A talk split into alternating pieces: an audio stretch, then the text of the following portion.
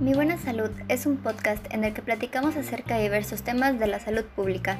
Lo puedes escuchar en el carro, el trabajo, tu casa, solo o en compañía, con amigos o en familia.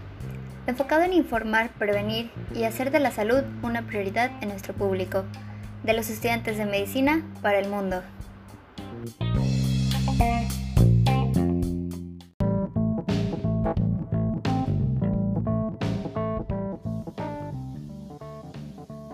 ¿Sabías que, de acuerdo con cifras de la Secretaría del Trabajo y Online Career Center Mundial, el 70% de las actividades laborales en México ya podían realizarse bajo la modalidad home office? Sin embargo, fue la emergencia sanitaria COVID-19 lo que impulsó a miles de empresas a adoptarlo y hacerlo parte de su día a día.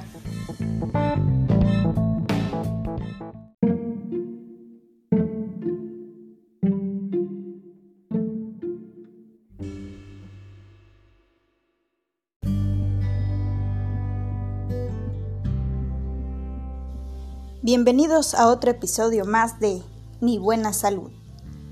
Mi nombre es Dana Laura Cortés Osorio, estudiante de tercer semestre de la licenciatura de médico cirujano de la Escuela Superior de Huejutla, de la Universidad Autónoma del Estado de Hidalgo. El tema de hoy será ambiente laboral.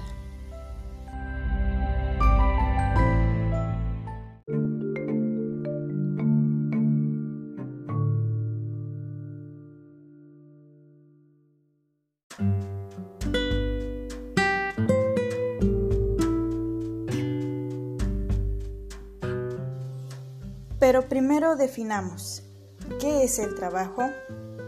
Pues bueno, el trabajo representa toda actividad realizada por el hombre, con el propósito de producir bienes y servicios que le permita satisfacer sus necesidades y la de los demás. Esta actividad puede llevarse a cabo de dos formas. La manual, que implica un esfuerzo físico, o intelectual, que implica esfuerzo mental. Desde un enfoque individual, el trabajo es todo lo que el sujeto realiza en función de su bienestar y el de su familia. Toda la gama de actividades que satisfacen sus necesidades primarias y le permite el logro de riqueza material y espiritual.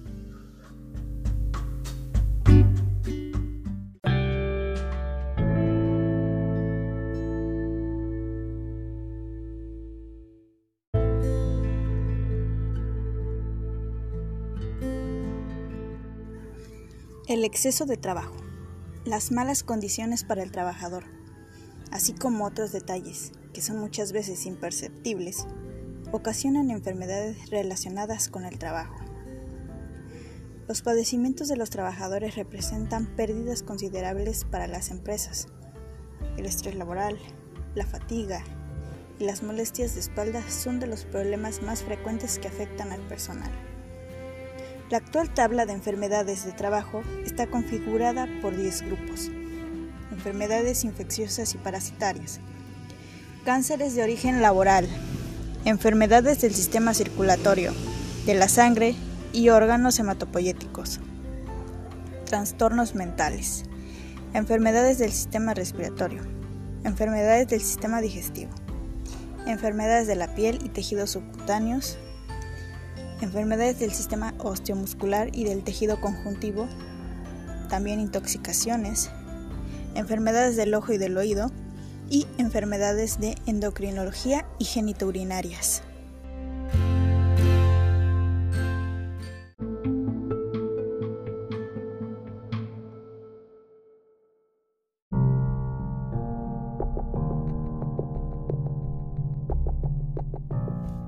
Así pues, las enfermedades laborales más comunes son, número 1, estrés laboral. Esta es la primera causa de ausentismo laboral y disminución de la productividad de acuerdo con la Organización Mundial de la Salud. Uno de sus principales síntomas es el dolor de cabeza. El exceso de trabajo o los problemas dentro del centro laboral hacen que el personal sufra de estrés laboral, ansiedad u otros males. El estrés provoca que los trabajadores pierdan en promedio entre 1 y 4 días laborales al año.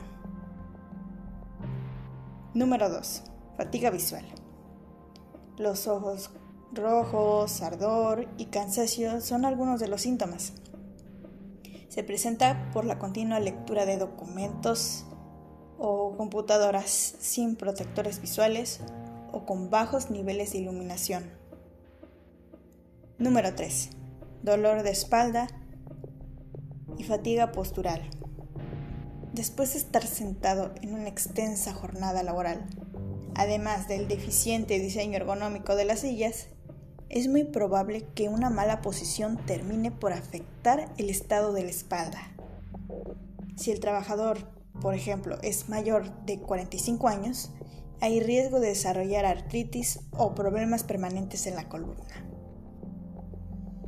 Número 4. Síndrome del túnel carpiano. Este es causado por presión en el nervio mediano. El túnel carpiano es un estrecho pasaje rodeado de huesos y ligamentos en la palma de la mano cuando el nervio mediano se comprime y los síntomas pueden incluir entre entumecimiento, hormigueo y debilidad en la mano y el brazo.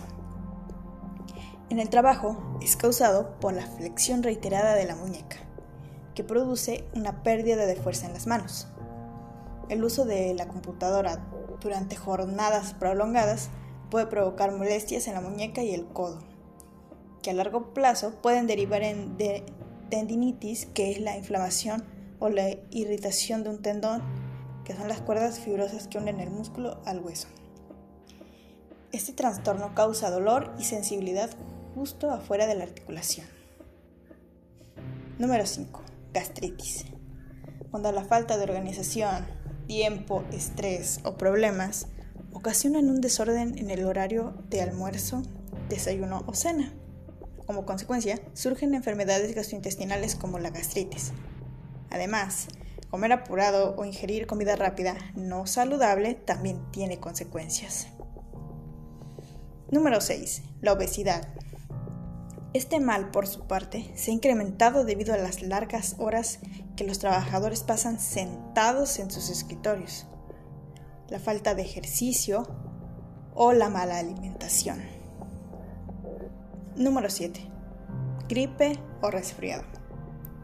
Pues bueno, el frío que produce el aire acondicionado, junto con los espacios reducidos en la oficina o en épocas de frío, hace que la gripe esté entre los males más comunes del trabajo. Además, que la cercanía de los puestos laborales hace que esta gripe se propague fácilmente entre los trabajadores.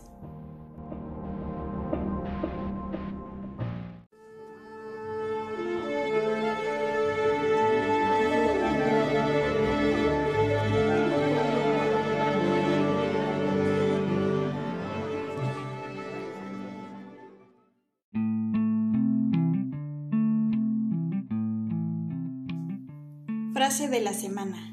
No cambies la salud por la riqueza, ni la libertad por el poder. Benjamin Franklin.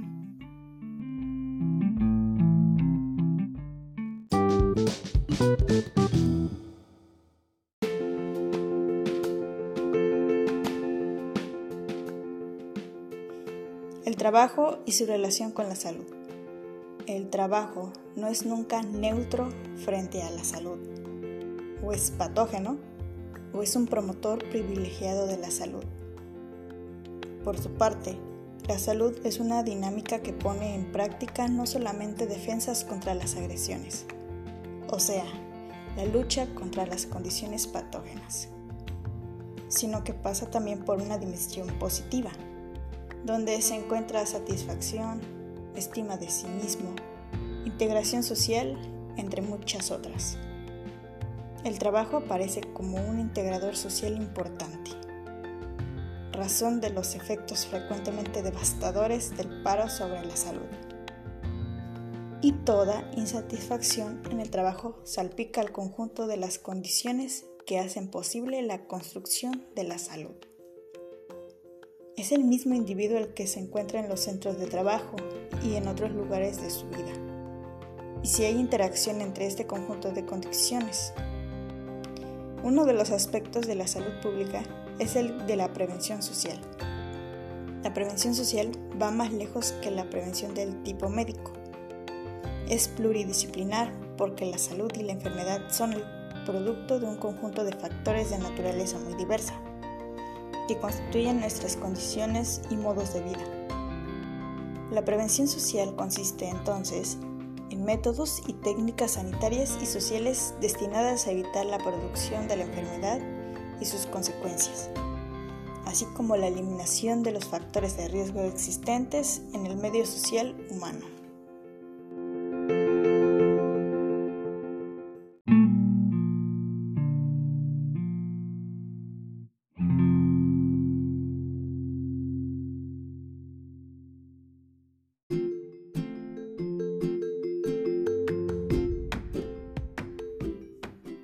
Bueno, esto ha sido todo por el episodio de hoy. Espero que les haya gustado mucho. Y si es así, hasta la próxima.